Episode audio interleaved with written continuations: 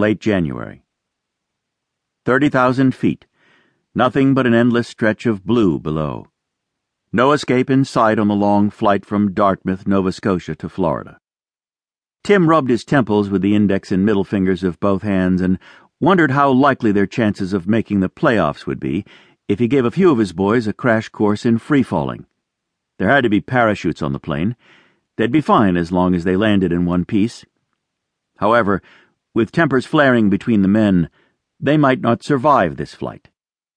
Give the baby his fucking pillow, Kral. The Dartmouth Cobra's captain, Sloan Callahan, stared out the window, not even bothering to turn as the two men struggling in the aisle bumped into the empty seat next to him. You don't kick your ass for being a pain. I will.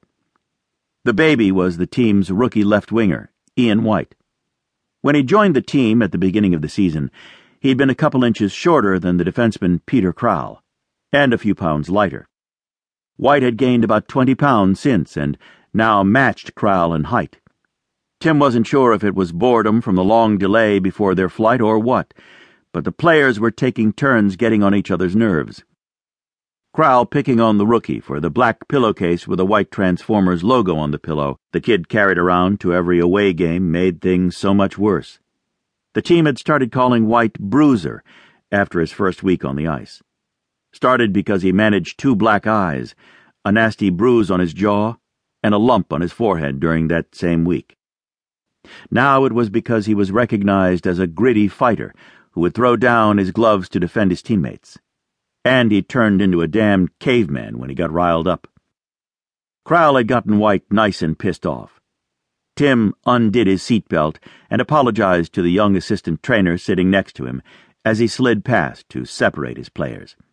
He banged his head on the underside of the luggage bin as he straightened. The dull pain slowed him down for just a second.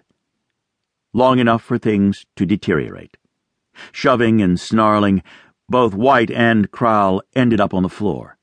Their biggest defenseman, Dominic Mason, the only black player on the team, hauled White up to his knees by the back of his neck. Tim couldn't tell what Mason was saying, but he caught a few growled curses from all three. Better and better. Near the back of the plane, the team's head coach, Paul Stanton, glanced up from the newspaper he was reading, looking at Tim expectantly. Right.